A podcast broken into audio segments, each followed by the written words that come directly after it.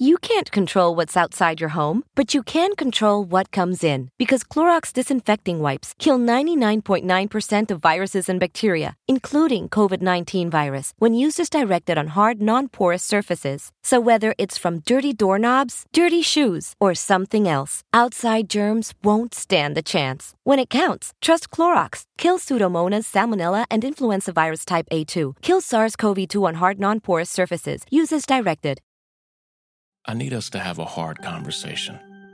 And I want us to start by talking about the hanging death of Robert Fuller, a young black man in Southern California, in Palmdale, that many of us saw and believed was likely a lynching. We have good reason to believe such a thing. The police just deemed it a suicide. I've looked at the evidence, and I want us to talk about it. I want us to talk about mental health, what it means to be struggling with mental health, and particularly what it means as a young black man in America in this time struggling with mental health. Let's have a hard conversation. This is Shaun King, and you are listening to The, the, the breakdown. The, the, the, the breakdown. The, the, the, the breakdown.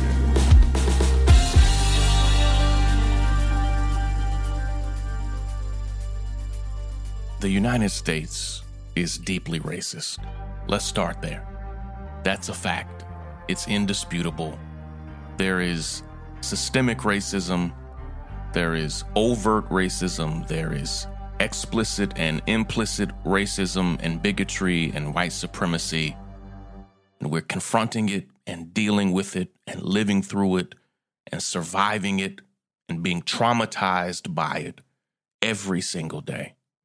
Not only does this country have an ugly, that's that, that word doesn't even suffice, uh, an atrocious history regarding race and racism from the legacy of slavery, from the legacy of lynching, where thousands and thousands of black men, women, and children were brutally lynched, through Jim Crow and all of the violence and abuse and ugliness that came with it all the way through mass incarceration and this current epidemic of police violence and police brutality, where over the past 10 years, over 10,000 people have been killed by American police.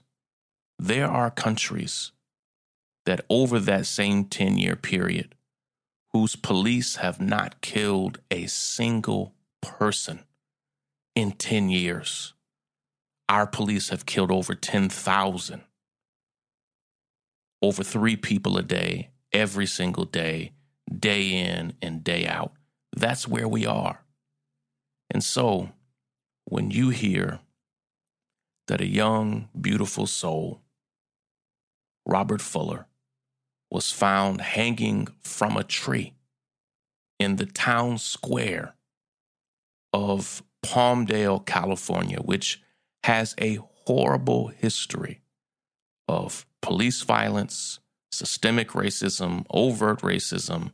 I know we think of California in one way, but California is an enormous state with many different ecosystems and bubbles, and some are super progressive and some aren't.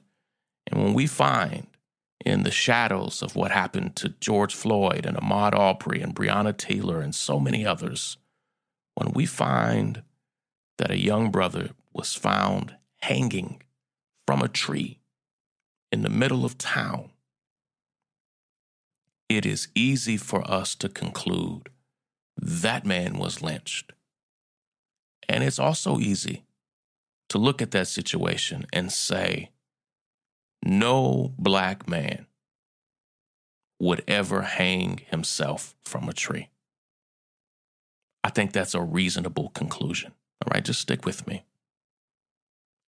It's reasonable in this climate, under these conditions, to look at such a thing and say, nobody would ever do that.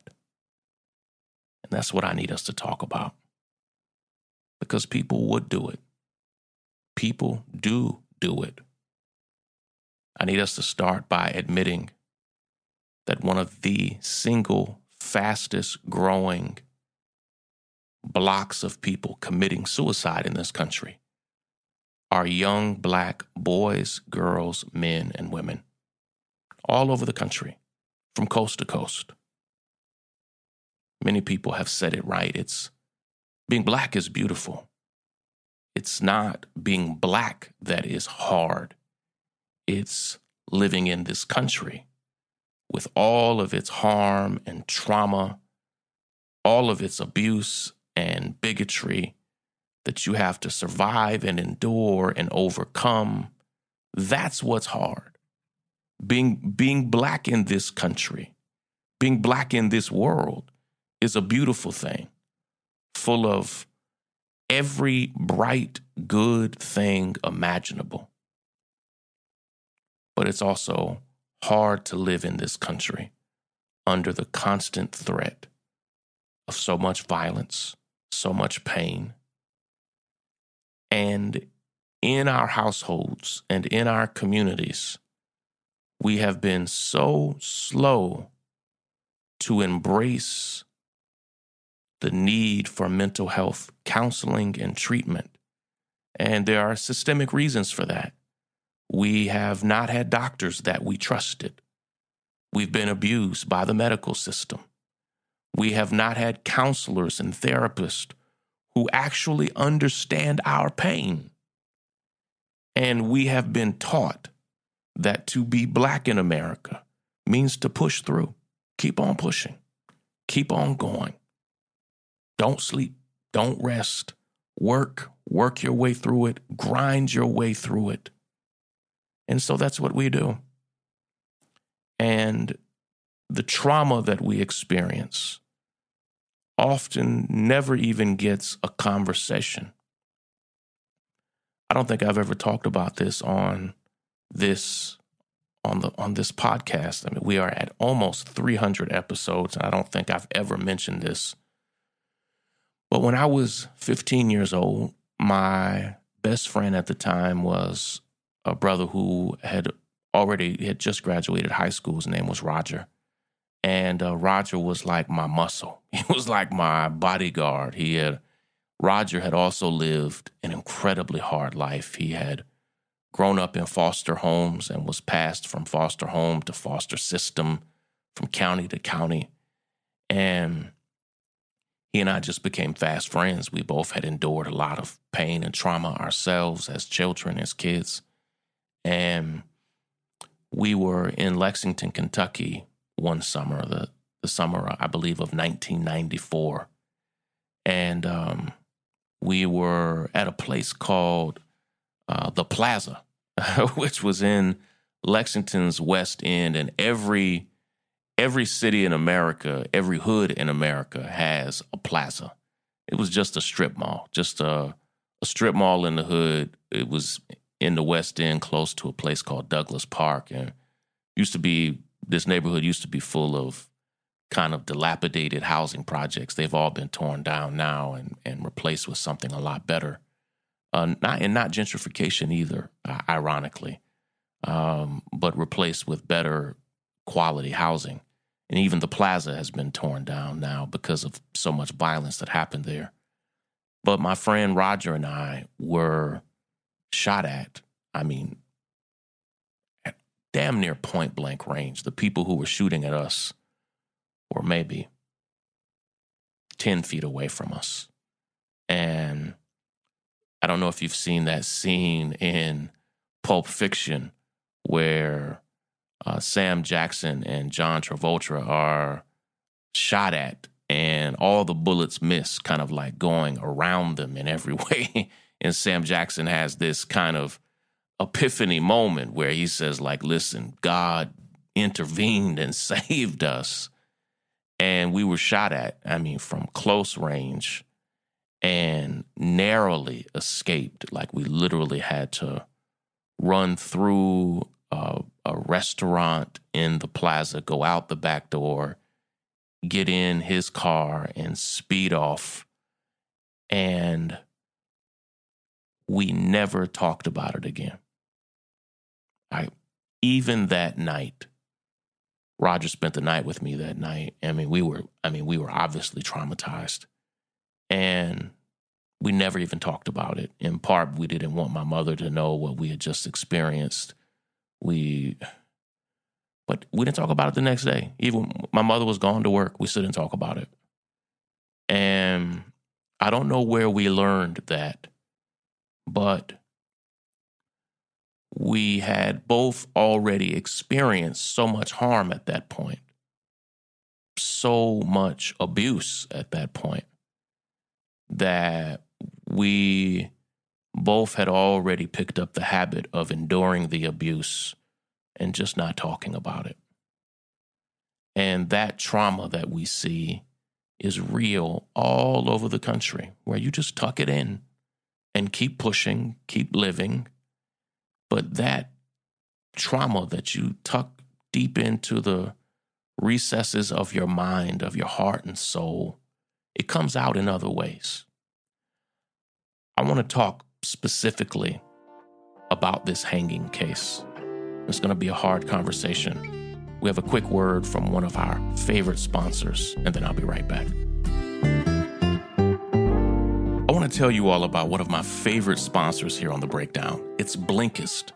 Blinkist is a super unique learning tool that gathers the need to know information from thousands of nonfiction books and it condenses them down into 15 minute blinks that you can read or listen to.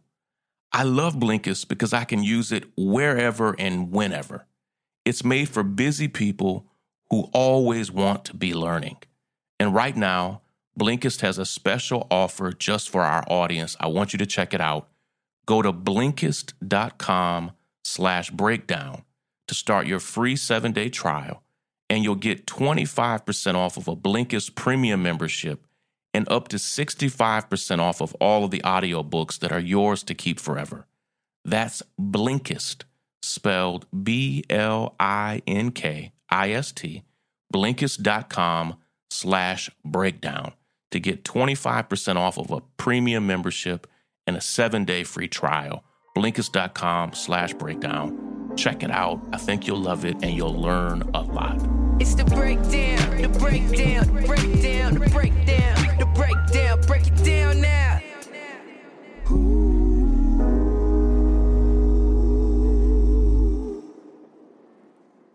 Just a few hours ago, the hanging death of Robert Fuller, the 24 year old black man who was found hanging from a tree in the middle of the town square. The hanging death of Robert Fuller was ruled a suicide. Now, as you may recall, the police there ruled it a suicide initially within a day of his death, which not only angered the family, but also angered the community and the nation, and rightfully so. The family felt like police and investigators did not take enough time and care to actually determine the cause of death. And I understand that frustration. And it's the same thing that we see with police brutality that police have so little care and so little concern and so little heart for Black people that they are willing to abuse and murder Black people. And it's the root of that is just uh, not just hate, but just a a general lack of concern. That's why we see things repeatedly happen to black men, women, and children that would literally never happen to white folk. At the root of it is is a feeling. And so that feeling seemed present when police, really in a matter of hours, just said, nah, this is not a lynching. It's not a homicide. It's not a murder. This is a suicide. And because of community pressure and protest, um, police, basically the, the same police agency with, with some outside oversight, but not much, the same police agency did do a longer investigation. But this morning, they released the results of that investigation And several of my friends who are journalists that I respect and trust wrote a few different articles about the investigation. And the police found several things that they could not have known within the 24 hours he was. Uh, Robert died on June 10th, um, just exactly a month ago today, that they couldn't have known on June 10th or June 11th. But we now know that Robert Fuller had been hospitalized multiple times for severe mental health problems and challenges.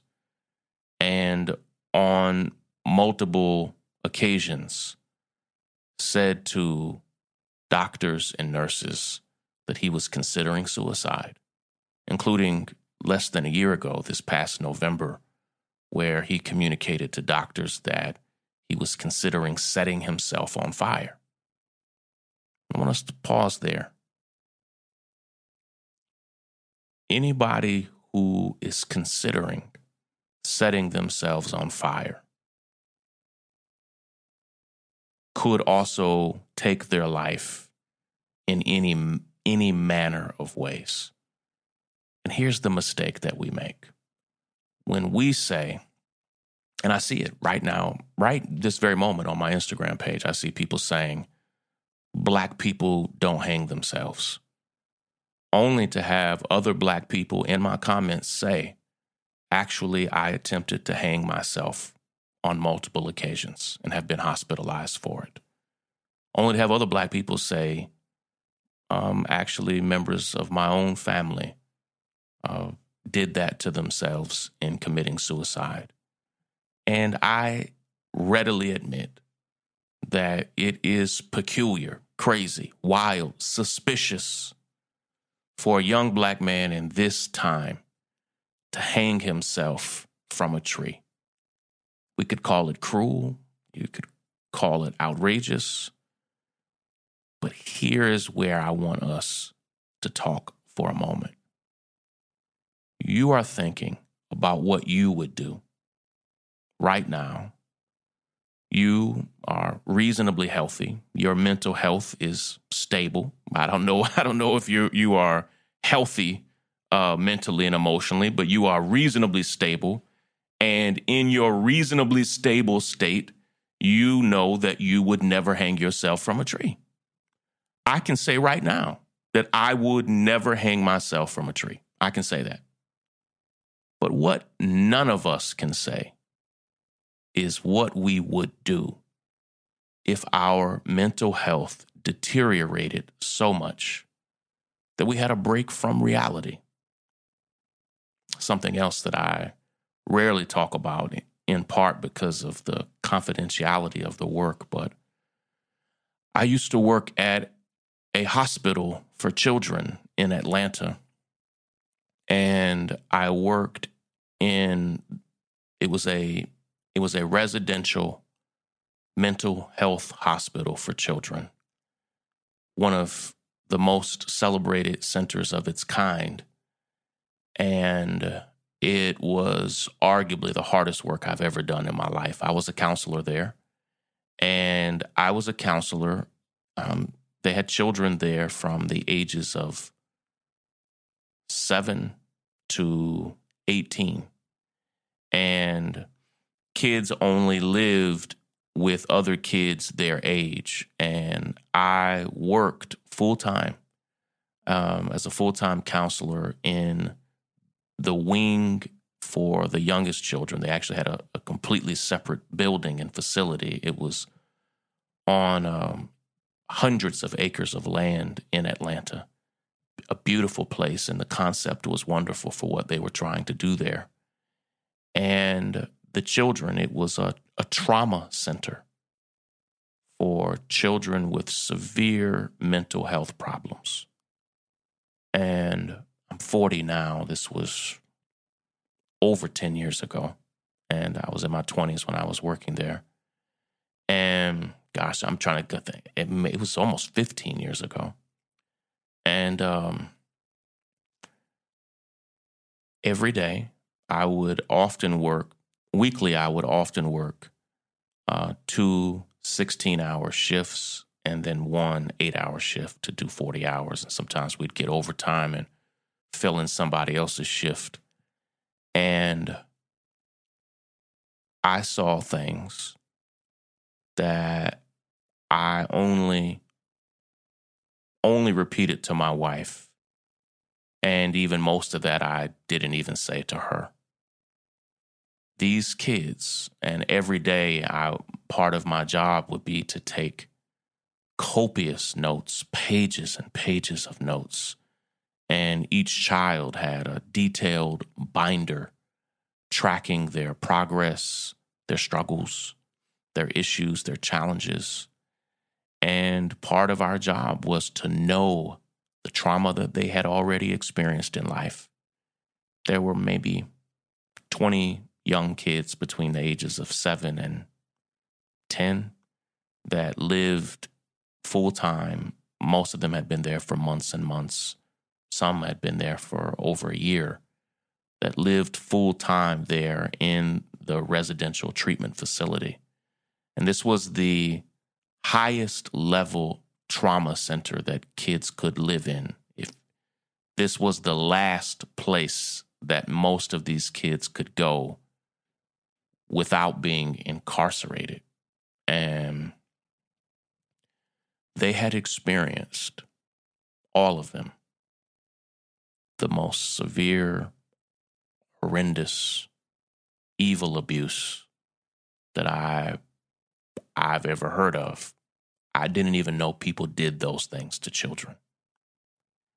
And because of the abuse that they had experienced, and I'm not suggesting in any way that Robert Fuller had experienced abuse, I don't know.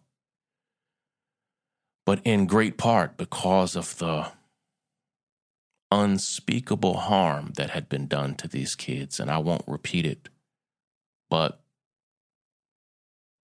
the worst things that a human being could ever do to a child had all been done. Unfathomable, unthinkable, horror movie types of abuse.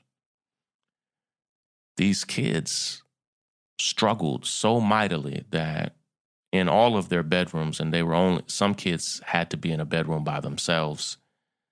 Uh, other kids had had a roommate, but all of the rooms had cameras and windows because of the night terrors that they would have, because of ways that they would sometimes act out at night.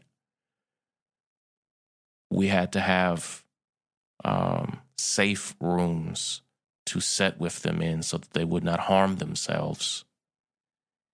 And they would often have such severe breaks from reality that you realized that their brains were broken.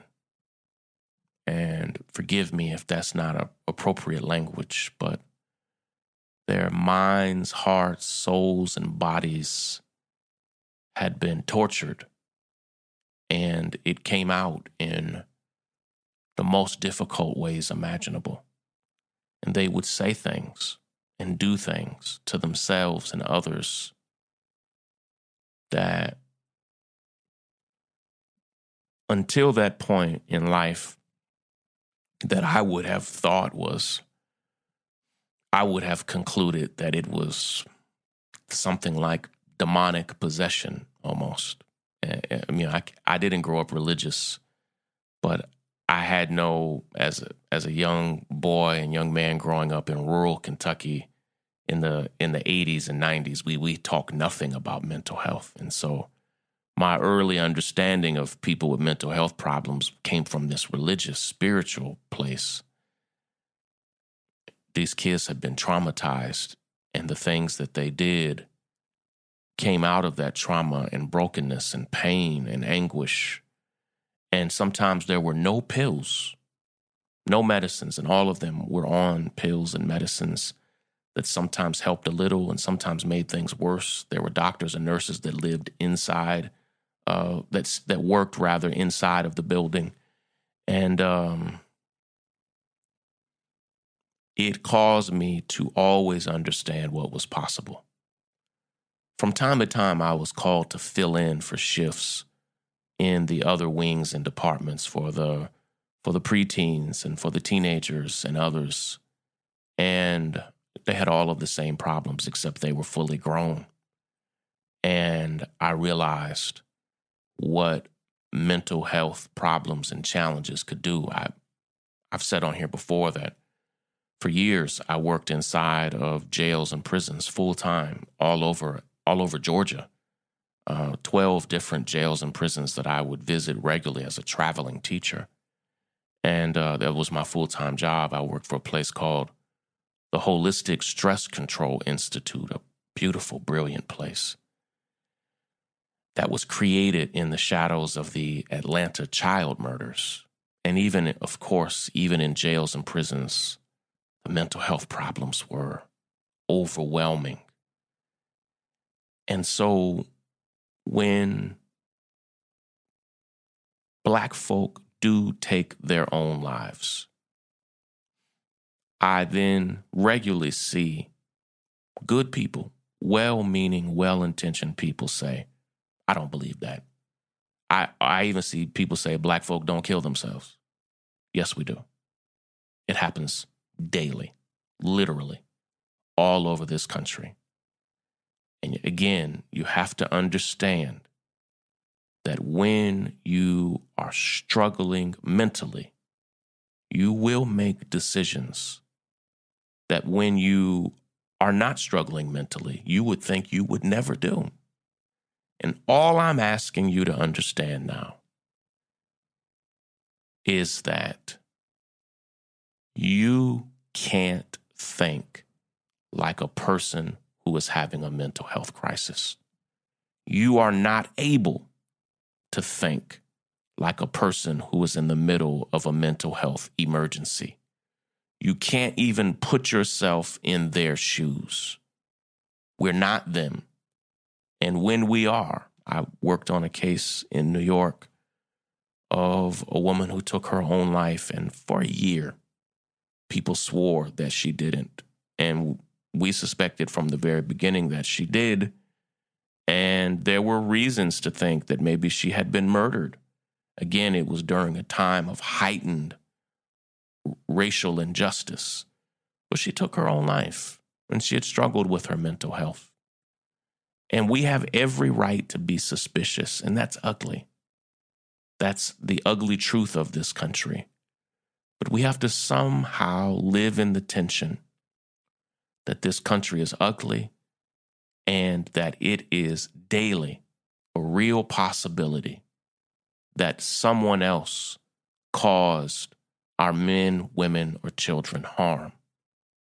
But that also we have we are fully human and have the full capacity to be good and evil, to be right and wrong, to be healthy and unhealthy, and that that's part of our humanity. I'll leave us there. I know it's not a pretty bow at the end of this, but I also want to encourage you to check out a few websites like betterhelp.com. They are a sponsor of the breakdown, but they didn't pay for me to say that. It's a wonderful website where you can get mental health services from the comfort of your home. It's not a hotline. But I also want you to check out, go to Instagram and check out Black Men Heal at Black Men Heal. And if you are a young black man or a black man of any age, and you need any mental health support, and let me let me rephrase that. To be black in this country is to experience trauma and harm. And I believe that there is a national case of PTSD that all of us have. Check out Black Men Heal. There are many other resources as well, including a brilliant resource if you go to psychologytoday.com. You can find a mental health expert there, a therapist, and you can find people based on religion. So, say you have very specific requirements because of your faith. You can search even for ethnicity and gender. And let me tell you, that's okay. It's okay to want to find people that you believe will fully understand your pain. But check those things out and let's keep having this conversation. Love and appreciate each of you. Take care, everybody. Break it down. Break it down. Break it down. Break it down. Break it down. Hey, everybody. If you love the Breakdown podcast, I don't know if you knew this, but we have two other amazing podcasts that I would argue might be even better than the Breakdown. Right now, if you go to your favorite podcast player, you can search for Sick Empire, which is our podcast about the impact of the coronavirus pandemic in New York. Or you can go to my brand new podcast with my wife, Rai, called Married to the Movement, where we just tell our story, uh, not just about how we met each other and fell in love, but what it means to lead and be married together in this movement for civil rights and human rights. So check out Sick Empire, check out Married to the Movement, leave great reviews, subscribe, and let us know what you think. Check them out. Break it down. The, the break, the break, the break, the break, the break, the break down. The break, the break, the, the break, the, the break it The down. break, the, the, the break, the, the break, the, the, the break down. Break it down. The break, the break, the, the break, the break, break, break, the break, break, break, break down. The break, the break, the break, the break, the break. This episode is sponsored by Schwans.com. What are you having for dinner tonight? Hmm, good question. Schwan's Home Delivery has a solution for you. Stock up your freezer with high quality frozen foods like premium meats and sides, delicious ready made meals, ice cream, and more. No subscriptions, no memberships, just a friendly yellow truck that's been delivering food for almost 70 years. Listeners of this show get a special deal. Get 20% off your first order with code YUM20. Check out schwans.com backslash YUM for details.